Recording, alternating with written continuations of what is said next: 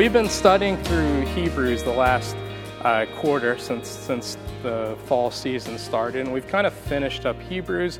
But I kind of wanted to give a little bit of a wrap up because when when Hebrews started, I remember thinking, "Wow, you know, like the only thing that really gets addressed is people who are in the old covenant." And I don't believe the old covenant, I believe the new covenant. So, you know, it doesn't talk about much sin other than the sin of disbelief. And I remember thinking, like, I don't even really know any, any Jews that follow the old covenant. What's, what's this got to do with me as we studied through? And then I kind of did some research and I discovered that uh, maybe the, the world in America we live in now looks a whole lot like the time when the author of Hebrews wrote the book of Hebrews. So I went on Pew, which, if you don't know who Pew Research is, is they do studies of like everything on the planet essentially. And uh, one of the things I wanted to know is like, what do people in the U.S. believe about God now, and does that look a lot like the Old Covenant? And I kind of discovered through my Pew research that uh, 80% of all Americans believe in a God. Um, that is four out of five people that you talk to on the street and you say, Hey, do you believe in God? They're going to give you the answer, Yes, I believe in a God. Of those 80%, 56% of all Americans believe that the God of the Bible is the real God. So, four out of five that you talk to say, Yeah, I believe in God. And just over half of those people would say, Yeah, I believe that the God of the Bible, that's the real God. And what I discovered that was interesting, just because we're in a college town, is that number of, of college students and younger, um, that number is actually significantly higher than 56%. Um, of those, though, those 80%, 56% say, I believe the God of the Bible, but 61% of those people say that God will judge us when we die based on what we did in life, whether we sinned or not, as a determination of whether or not we get to heaven. So that sounds like to me a whole lot like the old covenant world that we lived in.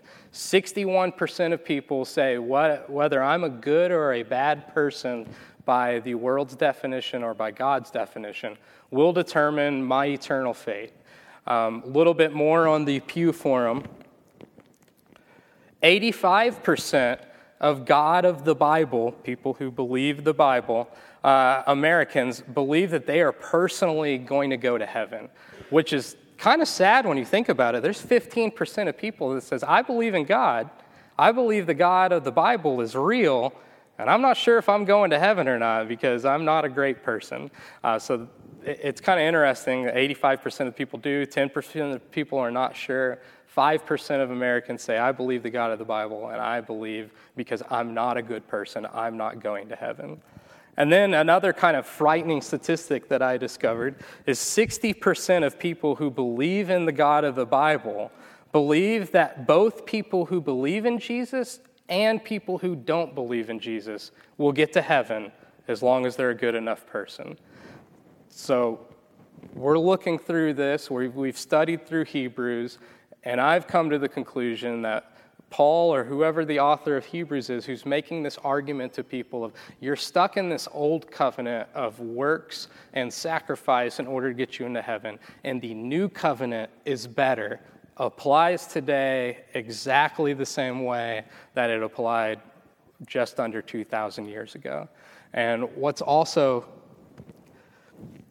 kind of crazy about that is that's people who might be sitting here in this church right now. I, w- I would hope we're better than that bell curve of the, the 60% of Bible believers who think both Christians and non Christians get to heaven.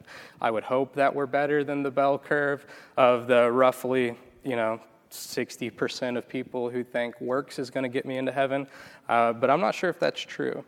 And so I'm going to I'm going to talk to you all and I don't know if you're a believer. I don't know if you're an unbeliever.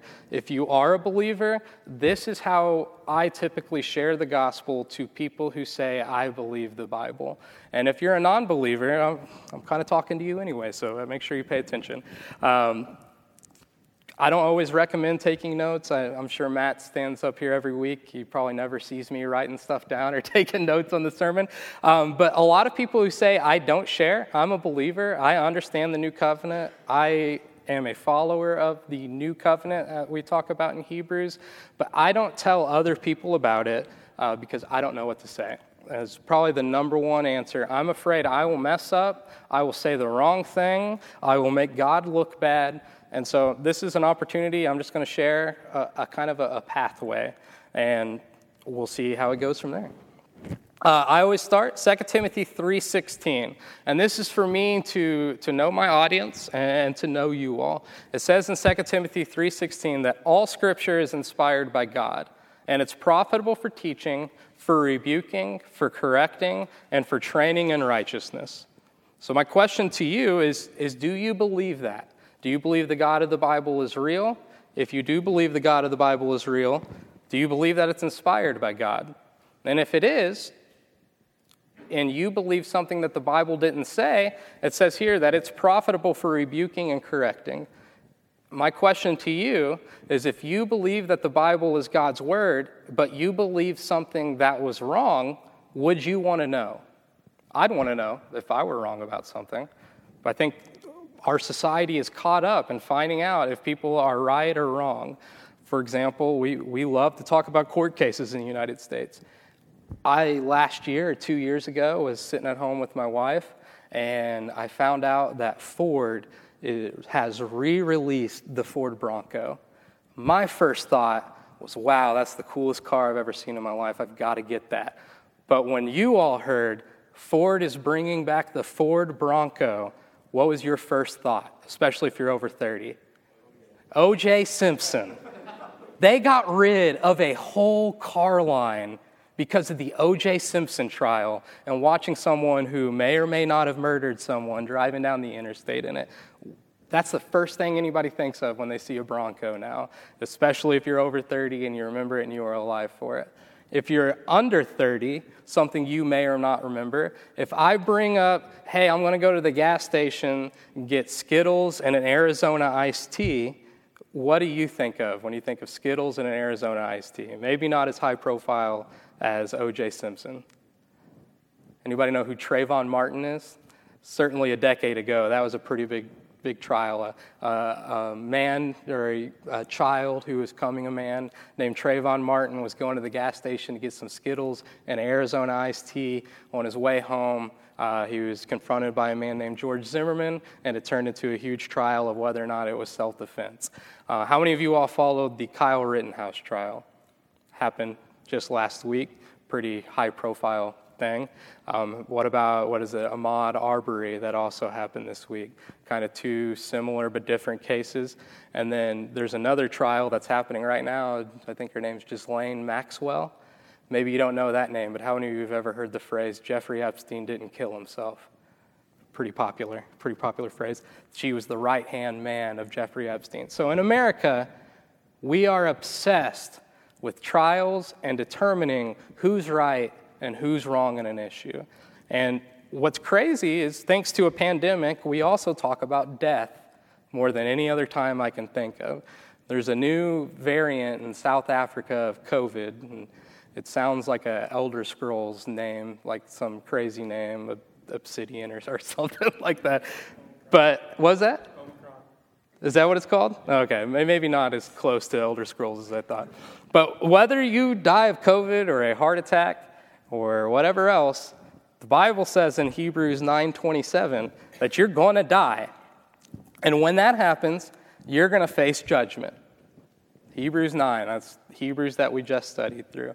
So, my question to you, as, as a potential believer, potential not believer, you're going to die, you're going to stand before God, and you're going to be judged. It says so in the Bible multiple times, but specifically in Hebrews 9:27.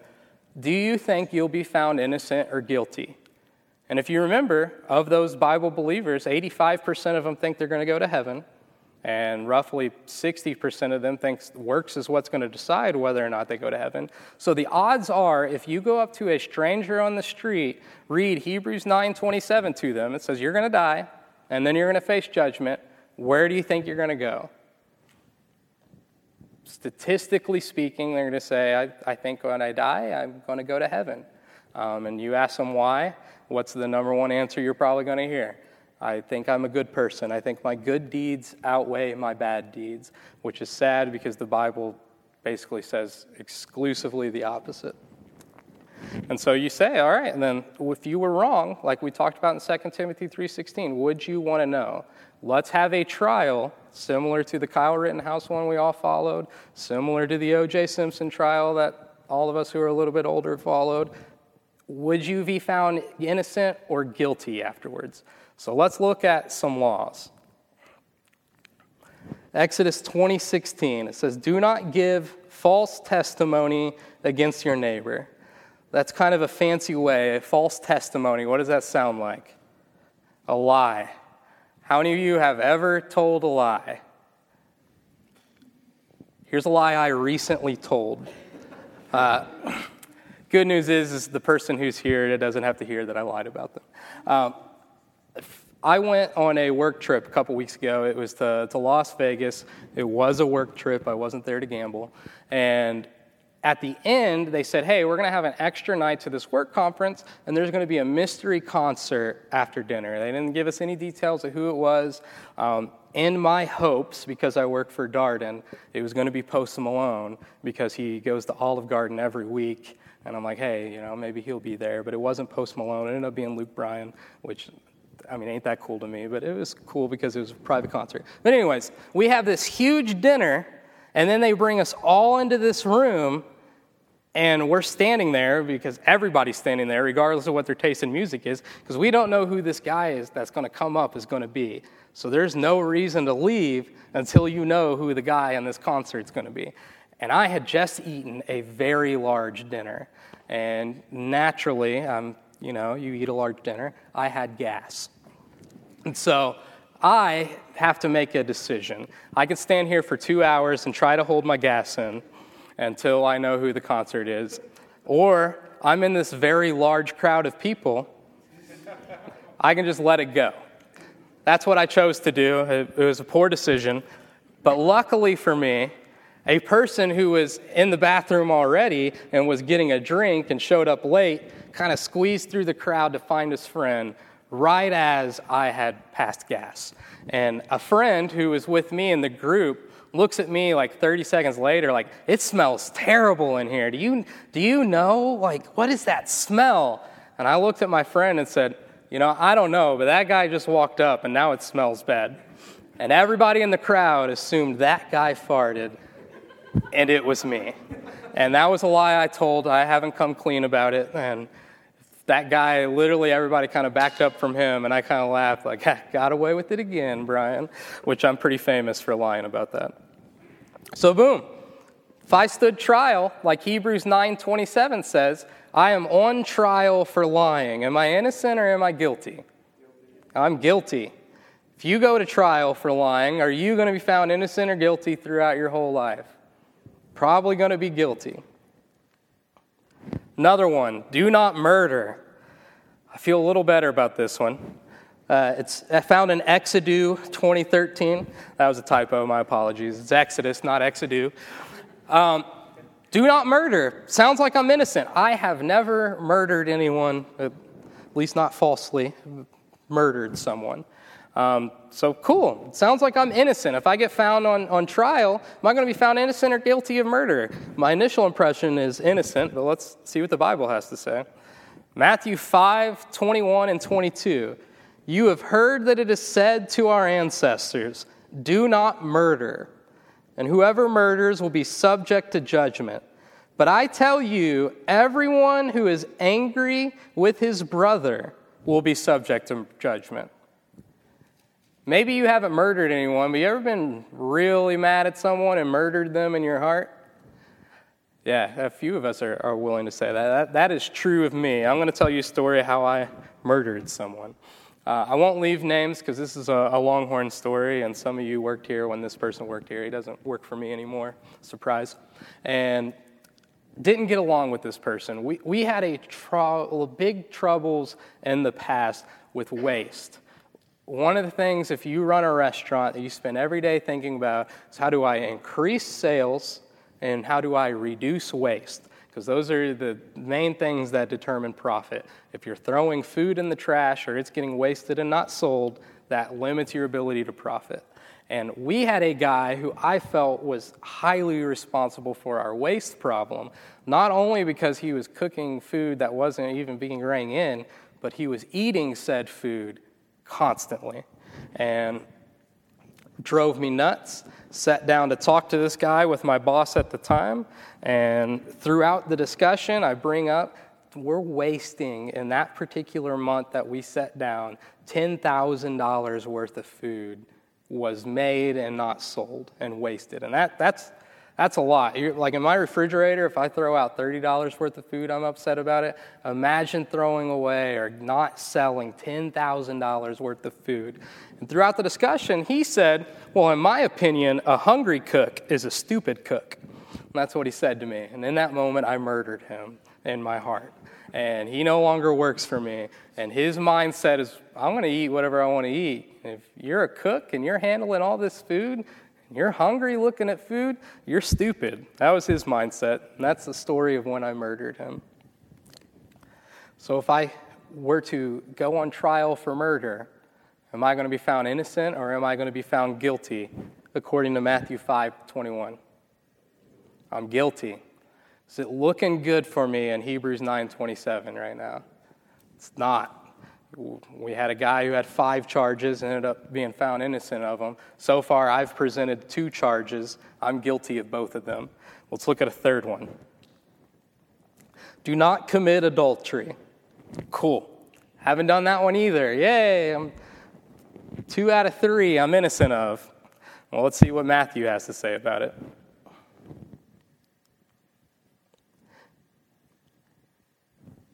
Sorry. Coda wanted a shout out anyways. I told him to make sure he's in charge of the slides, and if I forget to click something, to make sure he keeps up with me. But the problem is we were both clicking at the same time, so we skipped through several slides. Uh, but anyways, Matthew 5, 27 and 28 says, You have heard it said, do not commit adultery. But I tell you, everyone who looks at a woman to lust for her has already committed adultery with her in his heart. So now you're telling me not only can I not commit adultery, but I can't even think about a woman or I'm also guilty of adultery. How many of you have ever heard of the term the hierarchy of ethics? Annie kind of talked about it this morning, even if she didn't realize it. She said, I had a list of sins that I considered real bad, and I told myself not to cross them. I had a list of sins that weren't bad, and I let myself cross those. Um, I don't know where you stand on the hierarchy of ethics. I'm not even certain where I stand. Uh, but I can tell you I'm smart enough to talk about a time that I've murdered and I've lied. And I'm also smart enough to not tell you about a time that I committed adultery in my heart because my wife is sitting right there. Uh, but I'll just tell you, I would be found guilty of lusting after a woman and if you're a woman, you would probably be found guilty at some point of lusting after a man. Magic Mike had like $150 million in sales, and women like to act like only, only men lust, which is kind of crazy. Um, so now I'm three for three. I have sinned. I am found guilty. This idea, the 85% of Americans who think that works could get them into heaven, they think they're good enough. We have now stood trial. We've been found guilty says here that everyone has sinned. We are all guilty. And I didn't reference it today, but in Matthew, Jesus also says if you've committed one sin, you're guilty of all of them. So even if you've never lusted after anyone in your heart, if you've lied, guess what? You're, you're guilty of lust as well. So here's my question If you stand trial and they give out a verdict and they find you guilty, what's the next thing that happens? You go to sentencing. Sentencing's next. So here's my question I'm found guilty. What is the penalty to that guilt as found in the Bible? I'm guilty of everything, even if only one. It says here that the wages of sin is death. But in Hebrews, it says we're all going to die. So do you think they're talking about the literal earthly death, or are they talking about something else? Are they referring to a different type of death? There's the sentencing. I am guilty and the wages of that guilt is death. And it goes on in more detail in Revelations 21 8. It says, The cowards, the unbelievers, the vile, the murderers, the sexually immoral, sorcerers, idolaters, and all liars, their share will be in the lake that burns with fire and sulfur, which is the second death. So I've told you guys I've murdered. I've told you guys that I've lusted and I'm sexually immoral. I've told you all that I've lied. You all have admitted to me that you've done the same thing. We've gone through trial, we've been found guilty.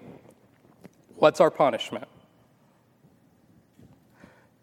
To burn in a lake of fire, which burns with fire and sulfur. That is the sentencing that we deserve. Um, but one thing I left out when we looked at Revelation 6:23 is I didn't read the whole verse. There's more to it than just that. It says here in Revelation 6:23 that the wages of sin is death, but the gift of God is eternal life in Christ Jesus our Lord. So there is a wage, there is a sentencing, but there is a gift. And I have a gift. I've had a couple people ask me if the gift was for them today. And uh, no, it, it's not for anybody that asked me, but in, in the spirit of Christ's advent and looking forward to Christ's birth, and three wise men somewhere in the first couple years of his life, not at the manger, brought him gifts. So, in honor of that, I've got a gift for, for someone I consider a friend. Uh, so, Jay, I bought you a gift. Will you come up and grab the gift? It's real. You're not going to open it up and there'll be nothing inside. It's a real gift. You can you don't have to open it up here. Yeah, that'd be awkward. One thing that me and Jay like to talk about is he's a, he's a little bit of like a, an investor of strange items. Um, he's always talking to me like, hey, have you bought into Dogecoin? And hey, you're into Pokemon. I'm not necessarily into Pokemon, but I understand those cards go up in value. And so he likes to buy Pokemon and put them in his closet and wait for them to be worth more. And he likes to invest in weird things like Dogecoin. So I got you something. You can't open it, just don't open it up here. That's what's awkward. I got him a gift that I feel like is appropriate for him of both something he'll consider a gift and a strange investment. Um, I got him a Peyton Manning rookie year card graded by PSA. And that's not worth much now, uh, but if you're a believer in strange investments, there's a Honus Wagner card, which is like a baseball card that when everybody was little, they put in their bicycle so it would make their bicycle sound like a motorbike. And that card's worth like $2 million now, and it was worth like 20 cents then. So my hope is since he's into strange investments, that one day I've bought him a house for the low price of $12. So we'll see how it goes. So that's a gift. Jay, did you do anything to earn that gift besides be my friend? No, he did nothing. What did he do to get the gift? You did have to do something. What I tell you to do? You have to come up here and grab it. If Jay doesn't come up here and grab the gift, does he get the gift? No, that, that's the requirement. That gift, was it paid for by Jay? No, it wasn't paid for by Jay. Was it paid for by someone? Yes, I just told you I bought that card for like $12.50 on eBay. I did pay shipping, so if you want to get me a $20 gift sometime in the future, that's acceptable. you don't have to give me anything, Jay. It, was, it worked well for a sermon illustration. We need to understand when it talks about a gift, it is not free, it just was not paid for by you. It was paid for by someone else. And Romans goes on to talk more about how that gift was paid for. Romans 5 8. But God proves his own love for us, and that while we were still sinners, Christ died for us. We have a sentencing. We're guilty of that sentencing. We've all talked about it. There is a punishment, and that punishment is death. But there is a gift that was paid for by someone else. It was paid for because even though we were sinners, Christ took that sentencing and he took it away from that and he put it on himself. And he did that by dying on a cross. We love talking about Christmas. It's kind of a surprise because, like, the second Thanksgiving ends, you go and you turn on your car to go Black Friday shopping, and all you hear is Christmas music. And we spend a whole month talking about Christ's birth, but it's his death that is the thing that changed eternity. And just keep that in mind. We celebrate his birth because he came to die. And how often, like, do you guys spend a month thinking about Black Friday? Or, sorry, Good Friday? I might spend a month thinking about Black Friday, but Good Friday, we spend no time thinking of. We like talking about little sweet baby Jesus, but not grown up Jesus who died on a cross. That gift has been paid for. It was paid for by Christ, who took that sin and he died. But what is required of us? What was required of Jay? Got to come up and grab the gift, right? Jay, he came up and grabbed it. How do we accept this gift? Talks more on how to do that uh, in Romans, but first we need to understand how we can't accept the gift. We are saved by grace through faith, not from yourself. It is God's gift, not from works, so that no one can boast. Can you earn the gift by being a good person and not sinning? I've already talked about how you suck. You know, you're a murderer, you're a liar, all of you are committing adultery every day, you're all terrible people just like me, and obviously our bad works are going to keep us out of heaven, but can our good works get us to heaven? No, that's even worse news. So even the good things I do, they don't matter because it says you're not saved from works, it's by grace. But you can accept the gift by doing something Pretty easy. Walking up and grabbing a free gift. It says, if you confess with your mouth Jesus is Lord and believe in your heart that God raised him from the dead, you will be saved. One believes with the heart, resulting in righteousness, and one confesses with the mouth, resulting in salvation. There's a gift. It's been paid for. It's not been paid for by you. You just have to accept the gift. All you have to do in order to accept the gift is do two things. You have to confess with your mouth. What does it mean to confess something? If I go to Lorna and I say, Babe, I have to confess something to you, what am I doing? What was that? I'm, oh, yeah, oh, yeah, I'm taking a risk. That's for sure. Uh, but I'm probably telling her something I've done wrong. That's what confession is. It is going up to someone you have wronged and confessing that. So I need to confess with my mouth to God and declare that He is Lord and that I'm not. And then I have to believe in my heart that He rose from the dead. So salvation is not done by your good works. Your bad works certainly separate you from heaven, but you cannot bridge that divide. Only someone who buys you a gift, pays for it themselves, and offers it to you can you then receive that gift. And the way that you receive it is you confess with your mouth that Jesus is Lord, you believe in your heart that God raised him from the dead, and that is how you will be saved. There is good news after that. So, say I do that. Say I've confessed with my mouth that Jesus is Lord. I believed in my heart that he rose from the dead. And tomorrow I go and I lie again. Am I unsaved at that moment? Do I have to do the whole process again every day for the rest of my life? And heaven forbid, like, I cut someone off in traffic and then I flip them the bird, and then one second later, another car hits me and I die. I died without confessing that sin to me. Am I guilty or am I innocent? Well, the good news is if you read Philippians, it says, I am sure of this, that he who started a good work in you will carry it on to completion until the day of Christ Jesus. Is it fair to say that if I accept the gift of salvation, that Christ began a good work in me? Probably fair to say, right? When, how long is he going to carry that through? Till the day of completion, until the day I meet Christ. So if I commit a sin tomorrow, I can rest assured, according to Philippians, that Christ has already began a good work in me. He will carry through that good work until the day of completion. Once you are saved, heaven forbid you sin again, which you're all going to do because you're terrible people just like me. It says here that Christ has began a good work in you, he will carry it through to the day of completion. So we've, we've stood trial. Do you guys feel like that is an accurate portrayal of what the new covenant is? We're guilty. Because of our guilt, we have to pay a price. That price, fortunately, was paid for by someone else. you receive that price as a gift that you don't pay for. You simply confess your sins to God. You believe in your heart that He rose from the dead. And then you have obtained that gift, and that gift cannot be taken away. Um, if you're living your life and you're believing something that is not this, um, I just pray that you would, you would consider Jesus, consider what the passages have to say and what Jesus has done for us.